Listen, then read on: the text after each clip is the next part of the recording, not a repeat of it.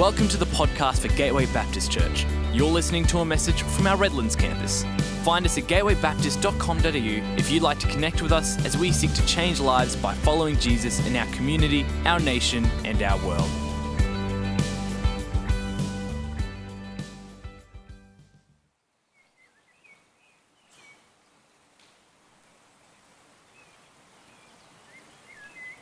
The Lord is my shepherd. I lack nothing. Just in this moment, know God as your shepherd, your provider. He is all you need, and He will meet all of your needs. Just intentionally put aside all of the things you think you lack. Put aside your desire for the things you think you lack. Take deep comfort in your Heavenly Father who protects and provides for you. You can trust Him.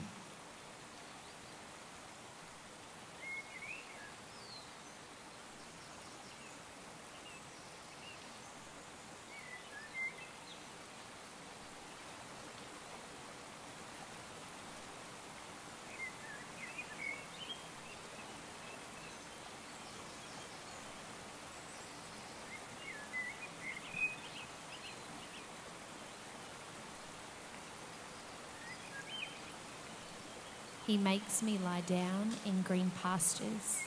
He leads me beside quiet waters. He refreshes my soul. Whatever scenes of chaos or disorder you've come from today or in the last few days, allow Jesus to lead you to this place of pasture. Just imagine in your mind the green grass. Green speaks of the quality of life and the sustenance that you can draw from it. Water, flowing water. The source of all life, and these are quiet but fresh and cool streams that will quench your spiritual thirst. This is where Jesus wants to lead you to right now, to a place where your very soul can be restored.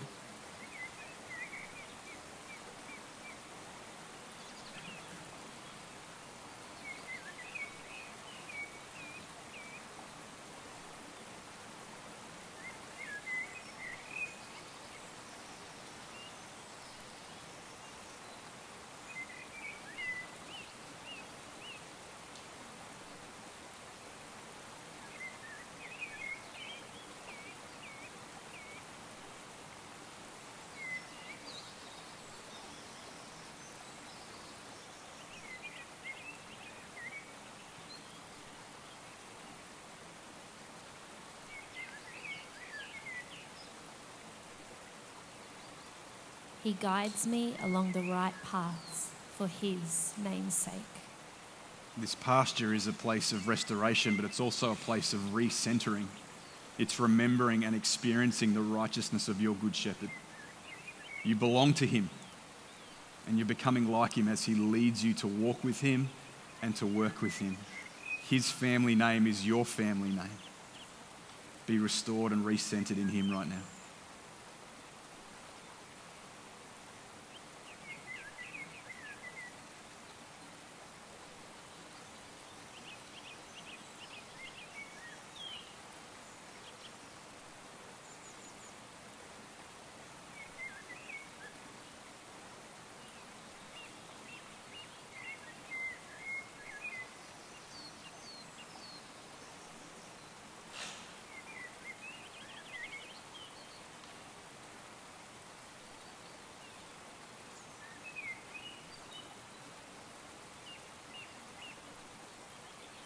Even though I walk through the darkest valley, I will fear no evil, for You are with me. Your rod and Your staff, they comfort me. Suddenly the scenery changes, but the truth doesn't. He is still your shepherd. He's still leading, guiding, walking with you, protecting you, and providing for you. And maybe this scene is a little closer to what is more familiar than the pasture. But Jesus is here too, just like in the pasture. You don't need to come to the pasture to be close to Jesus. He is always close. He's always protecting, always guiding, always offering comfort, no matter what circumstance you find yourself in.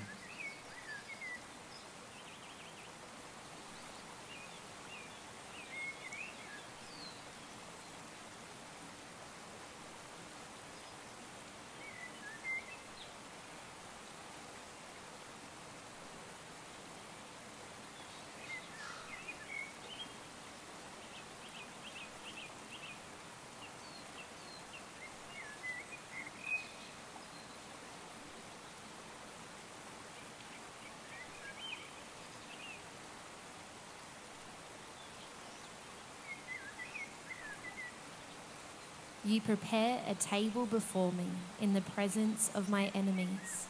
You anoint my head with oil. My cup overflows.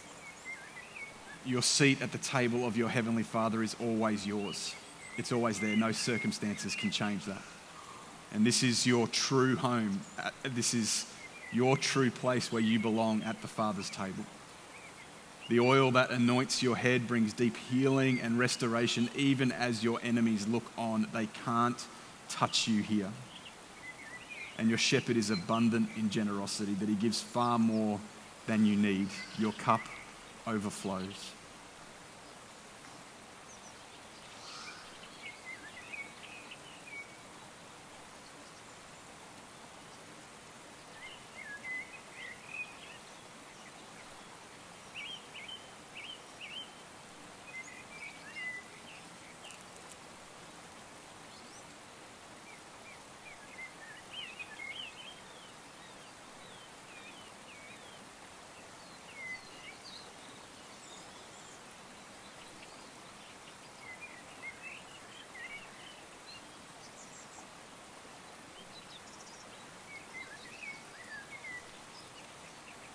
Surely your goodness and love will follow me all the days of my life, and I will dwell in the house of the Lord forever.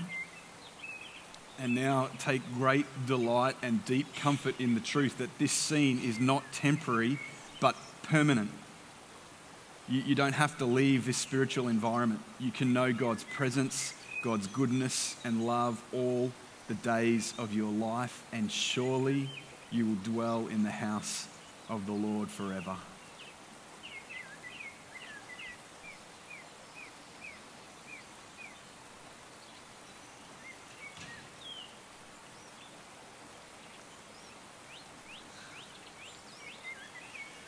Well, I'm not sure how you found that moment, and sorry to just abruptly interrupt it like that, but our intent, my prayer for you this morning is that you would experience some kind of rest. That whatever chaos, whatever disorder you may have come from, even as recently as this morning on your way here, getting ready to be here, that this would be a moment, almost somewhat in 2022, in the hustle and bustle of life, something a little bit unfamiliar, that you would have experienced 5 minutes of rest and comfort. Not just rest and comfort of your own making, but rest and comfort in the presence of our good shepherd, of God our Father. And then I want you to imagine that 5 minutes, if it worked for you. If it didn't, let's chat afterwards. But if it did work for you, that little 5 minutes, and I pray it was a gift to you, multiply that out to 24 hours. That's the Sabbath. That's the Sabbath. One 24-hour block in a week of deep rest, deep restoration, deep recentering, worshipful rest. This is a gift that God wants to give to you. Let me remind you about what we're talking about here. I'm not going to do what I did last week and upend the table, but this table represents your life and everything on it. And I've tried to capture my life a little bit in what's on here. If you weren't here last week, you know, the subscriptions to different channels change, chop and change all over the place. Like to get that much sleep in my week, that would be nice. That's probably a little bit unrealistic. The big chunks of work and family. Church, is it a box? Maybe it's what Jesus intends for us to have as our whole life. Not just a box for him, but the whole table given to Jesus. One I left out, really important one, social media.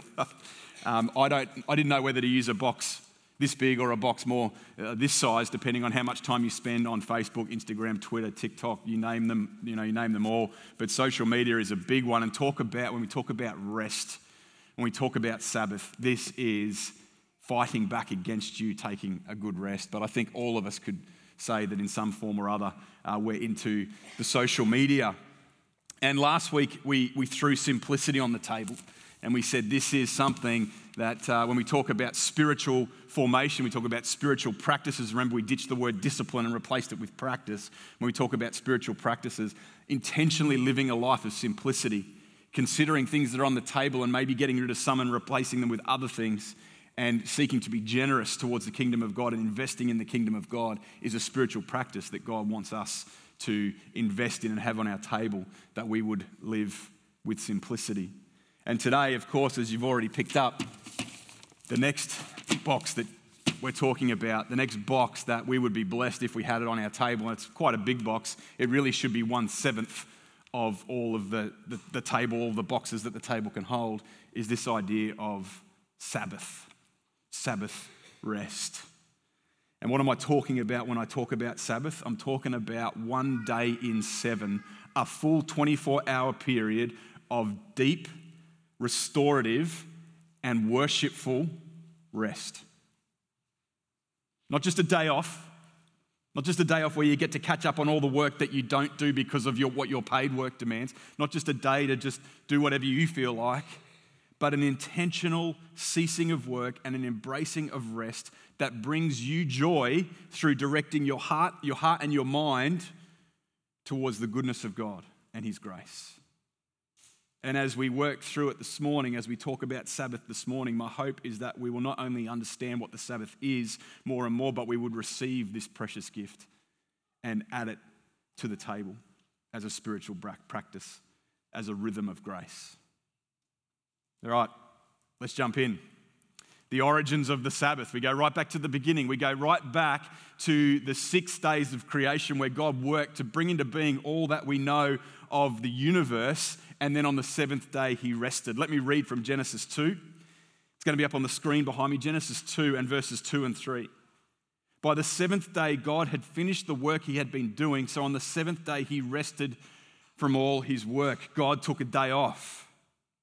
Then God blessed the seventh day and made it holy because on it He rested from all the work of creating that He had done. What is God doing on this day? What's this about? Well, He's actually, as I just said wrongly, He's not actually just taking a day off, but joyfully resting and enjoying the work of His creation. He sits back and He goes, I am pleased with what I've just done. I am taking deep joy in everything that I've created, including the crowning of creation, which was Adam and Eve, humanity, stepping back and saying, I'm going to take a 24-hour period, not just to have a day off because I'm tired, but to enjoy the fruit of my labor. What's God doing for humanity in this moment? Well, you remember Adam and Eve are the last two things that God creates. And if you think about it, I don't know if you've ever thought about this before, because I certainly hadn't. The first full day that humanity lived for was a day of rest. I think sometimes we think we work and then rest. But if you go right back to the beginning, the rhythm that was set for humanity right at the beginning was rest and then work. And that might seem a bit semantic, but that's what's going on here. God gives as a gift to Adam and Eve the very first day, a day of rest for them to come in and enjoy the work, the fruit of the labor at the hand of God. The first thing God wanted His children to experience was the beauty and the goodness of His creation, the fruits of His labor. But then we flick across to Genesis chapter 3. And a lot happens between chapter 2 and chapter 3. This is where Adam and Eve are rebellious. They do the one thing that God says not to do as they're enjoying this world that God had created and gifted them. For He created it all with Adam and Eve in His mind, with humanity in His mind. And there's one thing He said, everything is yours to enjoy, but there's one thing that I don't want you to do, and that's the very thing that soon, not too long after He said that they went and did. And as a result, God says this to Adam, "Cursed is the ground because of you. Through painful toil, you will eat food from it all the days of your life. It will produce thorns and thistles for you, and you will eat the plants of the field. By the sweat of your brow, you will eat your food until you return to the ground, since from it you were taken. For dust you are, and to dust you will return." This is a massive change for humanity. The invitation from God when He created the garden was to joyfully tend the garden, to joyfully take part with God in the work of looking after creation. What suddenly happens here is no longer is that joy there, but the work that Adam will do, the work that humanity will do from this point is now marked by the sweat of the brow and painful toil. Work has changed dramatically. There's a massive consequence for work, and what an ongoing consequence of that is. And you can see it everywhere you look today in 2022, so many thousands of years after this moment. we now derive our wealth and prosperity and our purpose and our meaning from our work. We have abolished a pattern of work, rest, and replaced it with a pattern of work, work. The primacy of rest, this idea of working from rest, is in this moment replaced by the drive to work and rest if and when we can. But there's so much to do. There's so much to earn. There's so much wealth to be made. There's so much purpose to be found in our work, in the things that we do. We are now driven by a work to live, live to work rhythm, leaving little room for rest. And let's get a broad definition of work here. We're not just talking about the 40 hours or what, you know, that working week, 9 to 5, Monday to Friday. We're talking about all of work, the work around the house, the work at making our houses look beautiful, the work around all of the things we own, all of the things we accumulate around us and taking care of them, the work we put into that so that when the world looks at us, they can say successful, meaningful, purposeful. We derive so much of our purpose and our meaning from this box here, work. And so, because that's true, the idea of stopping to rest might just seem like a clever little thing, Sam, but you don't know how busy I am. Read between the lines, you don't know how important I am. So much happens between, again, that moment and what comes later when God gives the 10 commandments to Moses.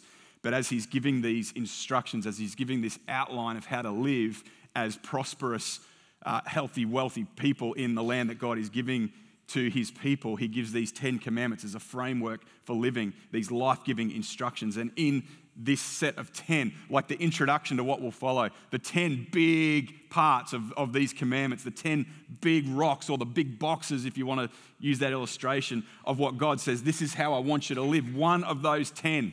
10% of what God is saying, here's the big important stuff. The fourth one, so fourth on the list, is this command to rest.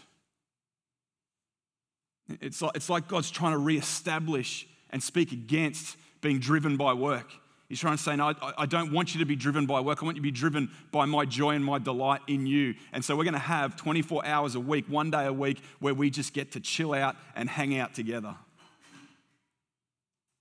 God's trying to get them to think again, this is not a work rhythm, this is a work-rest rhythm. Exodus 20, verses 8 to 11. And what's interesting about this command in Exodus 20 is it's the longest, it's the most wordiest command of the lot.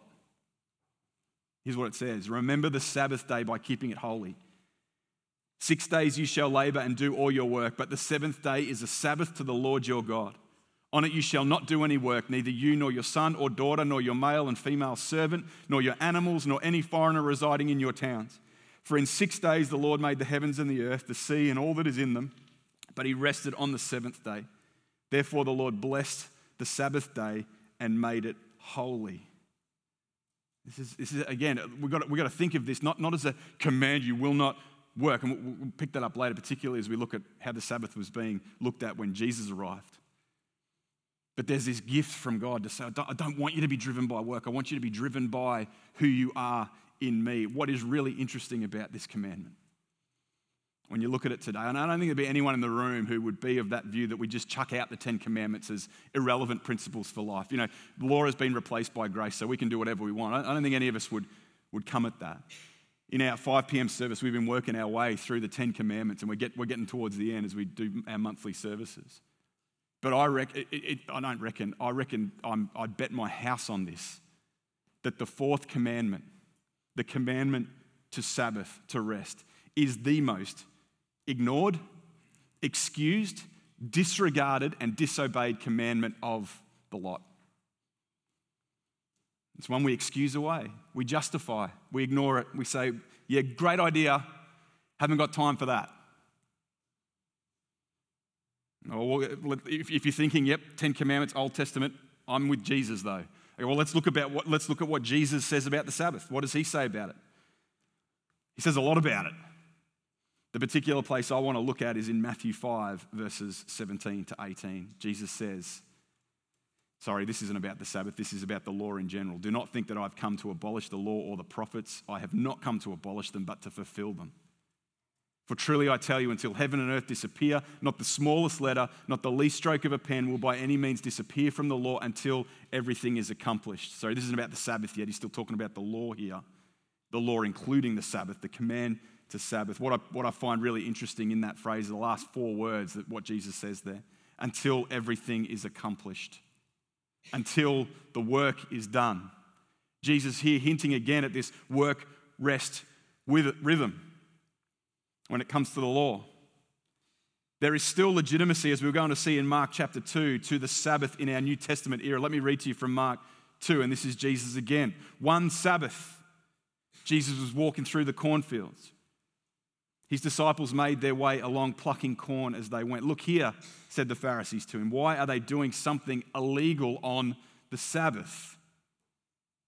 Jesus, I reckon, realizes, just what are you talking about? Who decided what's illegal on the Sabbath and what's not? Jesus says, haven't you read what David did? When he was in difficulties and he and his men got hungry, he went into God's house. This was when Abiathar was high priest, and ate the bread of the presence, which only the priests were allowed to eat, and he gave it to the people with him. And then there's this line from Jesus that I think is the heart of what we're on about when we talk about Sabbath. The Sabbath was made for humans, Jesus said, not humans for the Sabbath. So the Son of Man is master even of the Sabbath. Jesus is revealing the heart of the Sabbath here, this gift that God wants to give us, that we wouldn't be defined by our labor, defined by our work, but defined by our relationship and our comfort and our rest in Him. The Sabbath was given to relieve humans of their burden, not to add a long list of more burdens. And you need to see what the Pharisees were doing here, not only for themselves, but for other people, giving them instruction and giving them teaching. Okay, here is the list of things that you are allowed to do on the Sabbath, and here is the list of things that you are not allowed to do. And they'd extrapolated that from God in the Ten Commandments, saying you or your animals, your children, whatever, no work on that day. And so the Pharisees took it upon themselves to decide, okay, what's work and what's not work. And they were driven not by the joy of the Sabbath and spending time with God, but they were driven by legalism. They were driven by this idea of, we need to get our lives sorted out and do well so that we can present ourselves as holy to God, who will then accept us. Jesus, as I'm sure you know, completely flipped all of that on its head. This is what the Pharisees were about. But actually, if we're really honest, sometimes we're driven by this as well. We're driven by a religious desire to make ourselves presentable to God. And we take pride in how good we are and how Christian we are, so that one day God will look upon us and go, I accept you because you are so good. That is not the gospel. That is legalism. That is religion. That is Pharisaism. That's what the Pharisees taught. What Jesus says is, I accept you just as you are. You are good because I have forgiven your sin. You are declared good. And in that moment when we accept Jesus, and in doing that, accept that we don't have our life together, not only are we forgiven, but we are raised up and seated with Christ in the heavenlies. And so the vilest offender, as that old hymn says, sits there with Jesus when they trust him. It's outrageous, but it's the gospel. And so when it comes to the Sabbath, these Pharisees were going, well, here is the list of do's and don'ts. Here's the things you can and can't do. So when they see Jesus doing this in the cornfields, like, illegal, illegal. Jesus goes, you've missed the point completely. You missed the point completely. Man was not made for the Sabbath was made for man. Man was not made to serve the Sabbath. Sabbath was made to serve man. That's what's going on when Jesus, again, with everything that he saw the Pharisees, everything that this false legalistic religion had become, turning it on its head, turning it upside down, turning it around, flipping it over. The Sabbath was meant to serve us, not us to serve the Sabbath. And God gave us and still wants to give us this precious gift of weekly rest to be enjoyed as part of our relationship with Him. We can legalize it, we can justify Him right out of the picture. But here it is, God saying, I want you to experience my rest regularly. I want you to experience it as a rhythm in your life. Jesus takes this Sabbath and resets the picture back to what it was meant to be originally. So if this is such a precious gift, why do we resist it? Well, I've hinted at it already. I don't reckon our problem today is with putting religious and legalistic rules around the regulations of the Sabbath. That's not our problem. I don't hear anyone saying to me on a Sunday, you should just take it easy on Sunday because you should be resting more. Or no one's ever in my accountability ever said, are you regularly Sabbathing? I don't know if that's a word, but add ing to any word and it becomes a verb, right? It's not, our problem is not that we have this set of list, these rules and regulations around what the Sabbath should and shouldn't be. Our problem is that we are super busy and we fill our lives with stuff that doesn't leave any room for rest. And it's because of our drivenness to find purpose and meaning through accomplishing and accumulating. And when we're driven by accomplishing stuff and we're driven by accumulating more stuff, there's no room for rest. We don't rest because we don't have time to get the things done that we need to get done in order for our lives to feel complete and meaningful. There's no space for rest. Certainly not a 24-hour period. Maybe from 8:30 till 9:30 on a Monday night after the kids are in bed. Well, that's my Sabbath. God wants to give you so much more. Maybe it's 4 weeks holiday in the year. That's my Sabbath. I try to get it all done in a big chunk. No, that's actually a false imitator of the real Sabbath, which I'll come back to. We don't resist it because we've put so much legalism around it. We resist it because we're just so darn busy accumulating, accomplishing.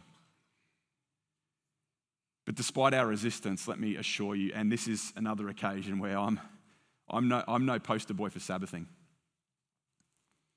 I want to be, but this is why we need it. This is why we should stop our resistance against the Sabbath and start embracing it. As much as we might set it aside as a nice but unrealistic option, it's not. And I want to be really clear, Sabbathing is not a deal breaker when it comes to our salvation. Like we get to the gates of heaven and God says, yep, you believe Jesus died for your sin, you put your faith in that, but you didn't Sabbath, so see ya. It's not a deal breaker. But there is something precious here that if we miss it and we continue to think this way about Sabbath, we're going to miss a precious gift that God wants to give us. It's like the picture I got in my mind was like someone gave us a really great gift at Christmas and we took that gift, we said, thank you very much. We went and put it in a cupboard right at the bottom. We shut the door and all this other stuff that we accumulated over the next 12 months, crowded out. We forgot it was even there. It was shoved in the cupboard. It was put in there and ignored and forgotten about. Until one day we went, oh, remember that gift that Uncle Freddie gave? Let's go check that out. And it is the best gift we've ever had in our lives. And we wouldn't have discovered it unless we opened it and started using it. That's what I think the Sabbath is for us in 2022 as followers of Jesus. It's this precious gift that for most of us sits unopened, unwrapped, unused. I had a friend in Toowoomba who was and still is a Seventh-day Adventist pastor. I had no idea that I went to Toowoomba that one of my best mates at 10 years later would be a Seventh-day Adventist pastor. We had some great chats over the years. But he constantly told me that Seventh-day Adventists live on average 10 years longer than the rest of us. Have you heard this before? Seventh-day Adventists, they live 10 years longer than the rest of us. It's actually true.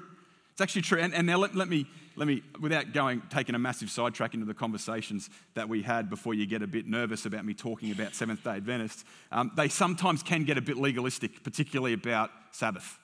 They meet on Saturday, and that's meant to be a Sabbath. What I found really ironic is that my mate, he worked really hard, and he preached most Sabbaths, so he wasn't working. He was working while everyone else had a Sabbath. They can get legalistic about it. But it's actually true that they live 10 years, on average 10 years longer than the rest of us. And do you know if you took the average lifespan of a human and you added in a day of rest every week for 24 hours over a period of a lifetime, it would add up to about 10 years. You want 10 years added to your life? Well, for a lot of us, it'll be too late now to get 10 years. But you start to Sabbath for you young guys and you'll live 10 years longer, be able to serve Jesus for another 10 years on earth. How good will that be?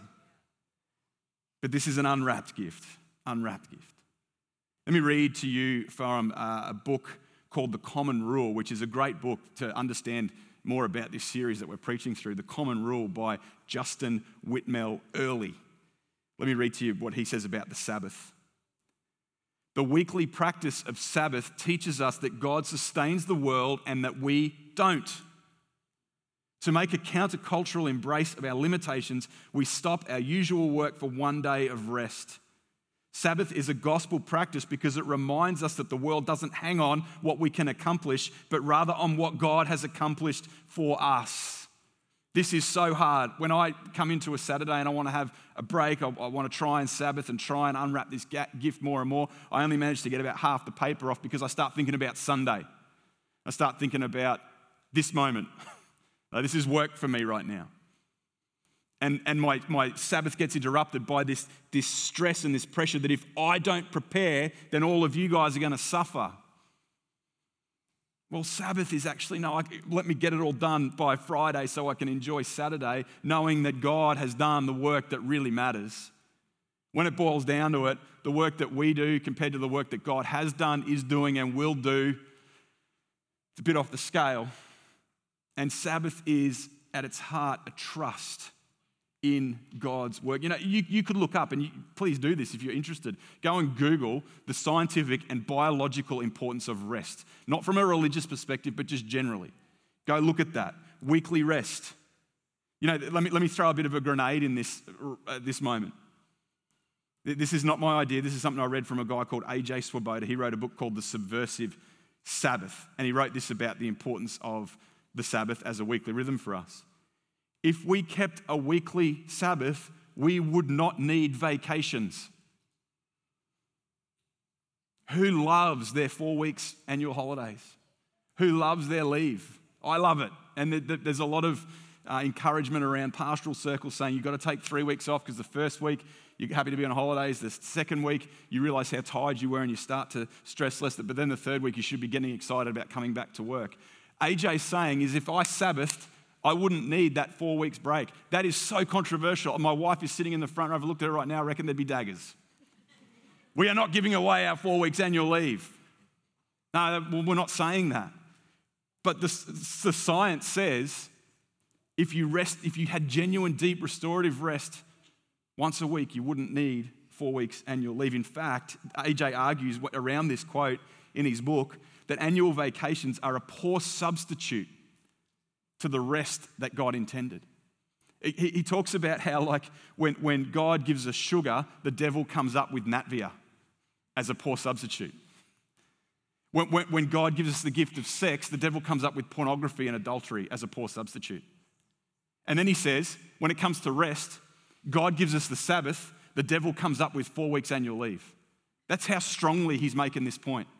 That if we took weekly, deep, restorative rest, and for us as followers of Jesus, worshipful rest, where our hearts and our minds are directed towards God and His grace, we wouldn't need 4 weeks annual leave to restore us. I'm still taking them, but to restore us and to give us what we need to serve Jesus and to love others as we trust that the real work is done by Him and not by me. So how do we do it? What do we do on the Sabbath? Now, risking stepping into Pharisee territory here by saying what we should and shouldn't do, and I'm not even wanting to go there at all because that would be completely contradictory to everything that I try and stand for, that is gospel.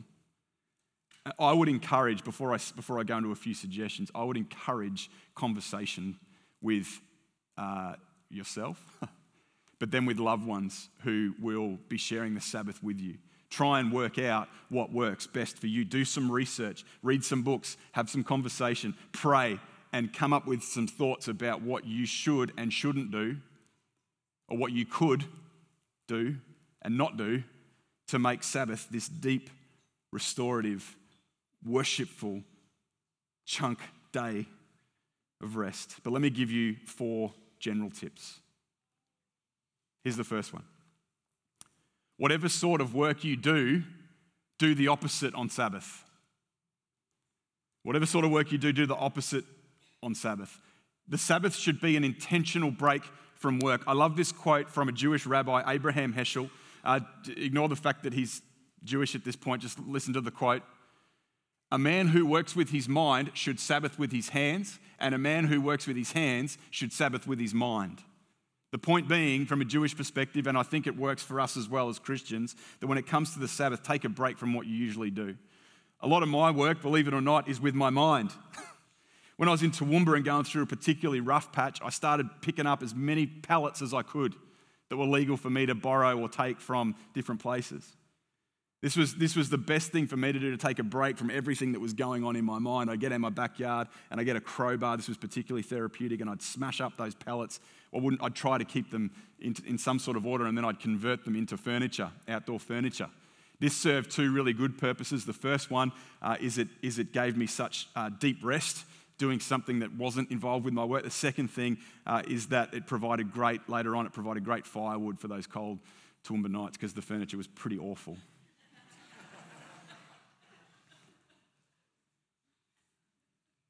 Whatever you do for work, take an intentional break from that. Whatever day of the week you find, to Sabbath. The best place may be to actually start prayerfully writing a list of what you will do and not do on the Sabbath. Not in a Pharisee way, of course. I know I keep reiterating that. Not like that. Not because you're trying to impress God, but because you want to get the most out of this gift that He wants to give you. What you will do individually, what you will not do individually, and then as a family, what you will do and what you won't do. Second, where possible, Sabbath with other people. Now sometimes, and I think that it's important, just off the back of that first one, sometimes, particularly for jobs like I'm in, it's very people intensive. You spend a lot of time with people. And so part of your Sabbath may be an hour or two of just stepping back from people. But God designed the Sabbath, and it was in that commandment that we read earlier, God designed the Sabbath to work best in community. In fact, whole of society. I mean, it seems an age ago that we started opening all the shops up on Sunday. I just think God, you're just missing the point. Sabbath is meant to be, like, don't order takeaway on your Sabbath because you're making someone else work. That's sort of what it comes down to. So where possible, and as much as you're able, do Sabbath with other people, starting with the people closest to you, family and close friends. Spend that time together, encouraging one another to direct your heart and mind towards the grace of God. And I want to acknowledge the difficulty right here, because I'm married to a shift worker, and Brooke often works on the day that would work best for us to have a Sabbath. That's on Saturday. And so often Brooke has a shift from she's gone at 7 in the morning, doesn't get back until maybe 5:30, 6 o'clock. So what do we do? Well, I think as we start to think about Sabbath and be more intentional with it off the back of this preach, we've got to look at our calendars and try and work out what works best for us. What's a 24-hour period? And let's, again, not get too legalistic about that, but what's a big chunk of time where we can intentionally direct our hearts and minds towards God and have deep, worshipful rest in that? The third tip. Again, these all overlap. Build practices into your Sabbath that direct your heart and mind toward God. Remember, Sabbath is not just a day off. It's not just a day of rest, but a day of rest and worship. And do whatever brings you deep joy. And as a believer in Jesus and as a follower of Him, it should make sense that what brings you the deepest joy ultimately will be done in communion with God. So as you think about your deepest joys, and you think about this is, I feel really fulfilled when I do this. And when I'm doing it, my heart and my mind is drawn towards God. That is a perfect thing to do on your Sabbath. And to do it as a family as well. Enjoying this communion with God. 4, cut yourself off from social media on your Sabbath. If I was going to get legalistic about anything, it'd be this, or maybe it's just me, myself saying this. Intentionally cut yourself off from social media and devices. Now, it would be wise to at least have one phone in the household that's the volume is turned up and it's somewhere where you can hear it in case there's an emergency. But a really good rule is to shut yourselves off from the very thing that speak most loudly to us, saying, don't rest, keep working, keep accomplishing, keep accumulating. Cut that off. Cut that out of your Sabbath. Turn off your devices. Turn off your phone. Shut down your computer. Turn off your iPad. I think the only exception would be if, and I struggled a bit with this because I read in Justin Whitmel Earley's book, he said Netflix, right? Maybe start with not having Netflix on your Sabbath. And then and I reckon this is just the biggest out ever. He goes, but unless you find Netflix to be something that really feeds your soul, maybe then. But I went, oh, come on, don't give me that excuse. Like, I'll just watch Netflix all day on my Sabbath. I reckon just be really careful about that. Resting from devices is a great rhythm. And I remember this thing from Andy Crouch. This is a great advice, and it's something that we've talked about as a family as well. So when you talk about Sabbath generally, but then Sabbathing from devices and things like social media, what if we set a rhythm as we think about the rhythms of grace? We set 1 hour a day, 1 day a week, Sabbath, and 1 week a year where all devices are off. I reckon just doing that would make a massive difference to walking and working with Jesus and learning the unforced rhythms of grace. Whatever your Sabbath looks like is up to you and God. 4 general tips to help you, but ultimately you need to come up with it yourself to say, what's going to give me deep joy through communion with God, to give me deep, restorative, worshipful rest. Saint Augustine lived a long time ago, but he has one of the most quoted quotes in Christian circles, and it speaks to the Sabbath. It speaks to the heart of the Sabbath. He said, "You have made us for yourself, O Lord, and our hearts are restless until they rest in you." When Jesus said what he did in Matthew 11, which is the key passage to the series that Jess read earlier, at its heart is this invitation to rest. And as much as he meant it then when he said it in person, he means it now because he's risen from the dead. He didn't stay in the tomb. He's alive and he's here. He's present with us this morning. And what he said in person then, he would still say to us this morning. Are you tired? Are you worn out? Are you burned out on religion? And let me just pause there for a minute and say, I reckon you can apply religion to what the Pharisees were talking about, but you can also apply it to this religious fervor with which we accomplish and accumulate. That's a religious activity because we sacrifice for that. We worship that. We serve that. That becomes our master, accomplishing and accumulating. And ultimately, that will make us tired, wear us out, and burn us out. So whether it's religion or it's consuming, accumulating, and accomplishing, Jesus says, come to me. Get away with me and you'll recover your life. I'll show you how to take a real rest. Walk with me and work with me. Watch how I do it. Learn the unforced rhythms of grace. I won't lay anything heavy or ill-fitting on you. Keep company with me and you'll learn to live freely and lightly. Part of this invitation is Sabbath, resting. We read in Matthew 5 earlier where Jesus was talking about the fact that he didn't come to abolish the law but came to fulfill it. And he said nothing from it will disappear until everything is accomplished, until the work is done.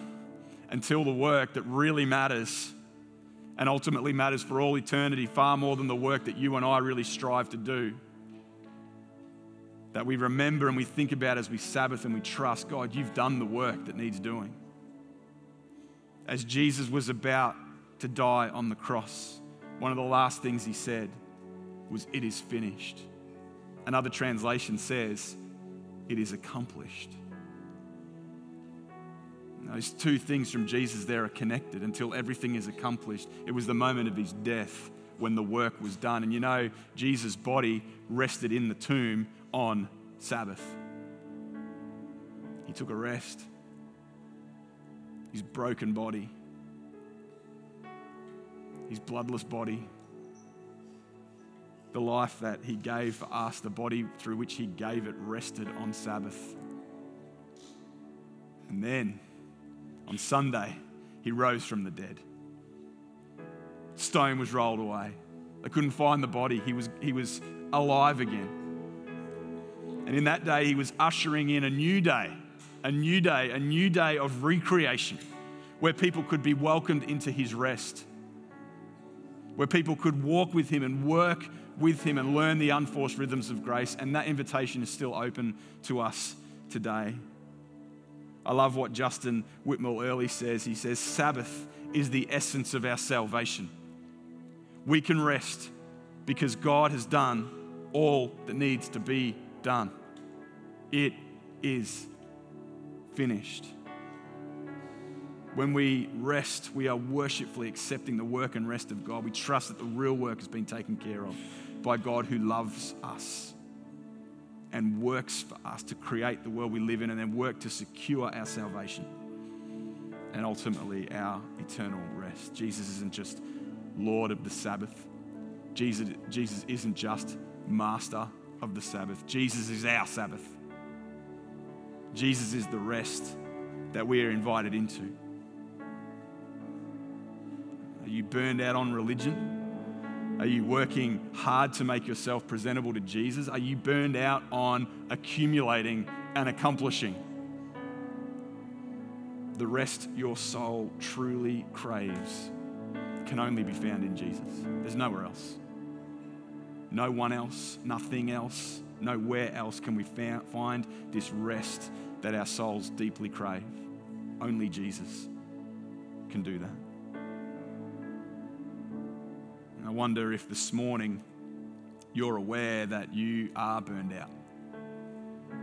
That for you, you've actually never come to trust Jesus. This idea of him rising from the dead, dealing with your sin, speaking to you and saying, come to me if you're burned out, come to me if you're heavy burdened, come to me if you're burned out and tired from religious fervor, whether chasing after religion or chasing after accumulating and accomplishing. You've never actually accepted that gift from Jesus. I'd love to pray for you now. I'm not going to get you to stick your hand. I'm just going to get everyone to bow their heads and close their eyes. I would just love to lead you in a prayer where for the first time you can say to Jesus, I accept your invitation into rest. I am burned out. I'm worn out. I know that my life has been lived on my own effort.